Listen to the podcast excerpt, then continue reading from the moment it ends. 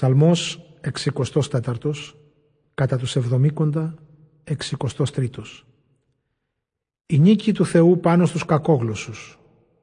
Στον πρωτοψάλτη ψαλμός του Δαβίδ. Άκουσε Θεέ της θρηνοδίας μου τη φωνή. Από τον κίνδυνο του εχθρού φύλαξε τη ζωή μου.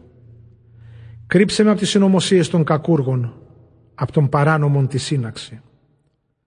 Ακόνησαν τη γλώσσα τους σαν ξύφος Κατεύθυναν τα βέλη τους λόγια πικρά για να το ξεύουν στα κρυφά τον άψογο. Άξαφνα του ρίχνουν με το τόξο και δεν φοβούνται.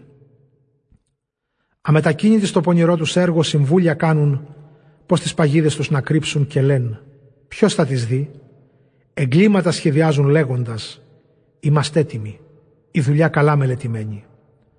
Ανεξερεύνητη καρδιά και η σκέψη κάθε ανθρώπου. Αλλά ο Θεός έριξε πάνω του στα βέλη του και ξαφνικά βρεθήκαν πληγωμένοι.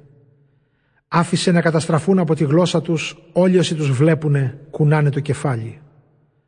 Όλοι οι άνθρωποι φοβήθηκαν. Διαλάλησαν το έργο του Θεού και ό,τι έπραξε καλά το καταλάβαν. Στον Κύριο βρίσκει ο δίκαιος τη χαρά τους, αυτόν και την ελπίδα του. Όλες οι τίμιες καρδιές θα τον δοξάζουν.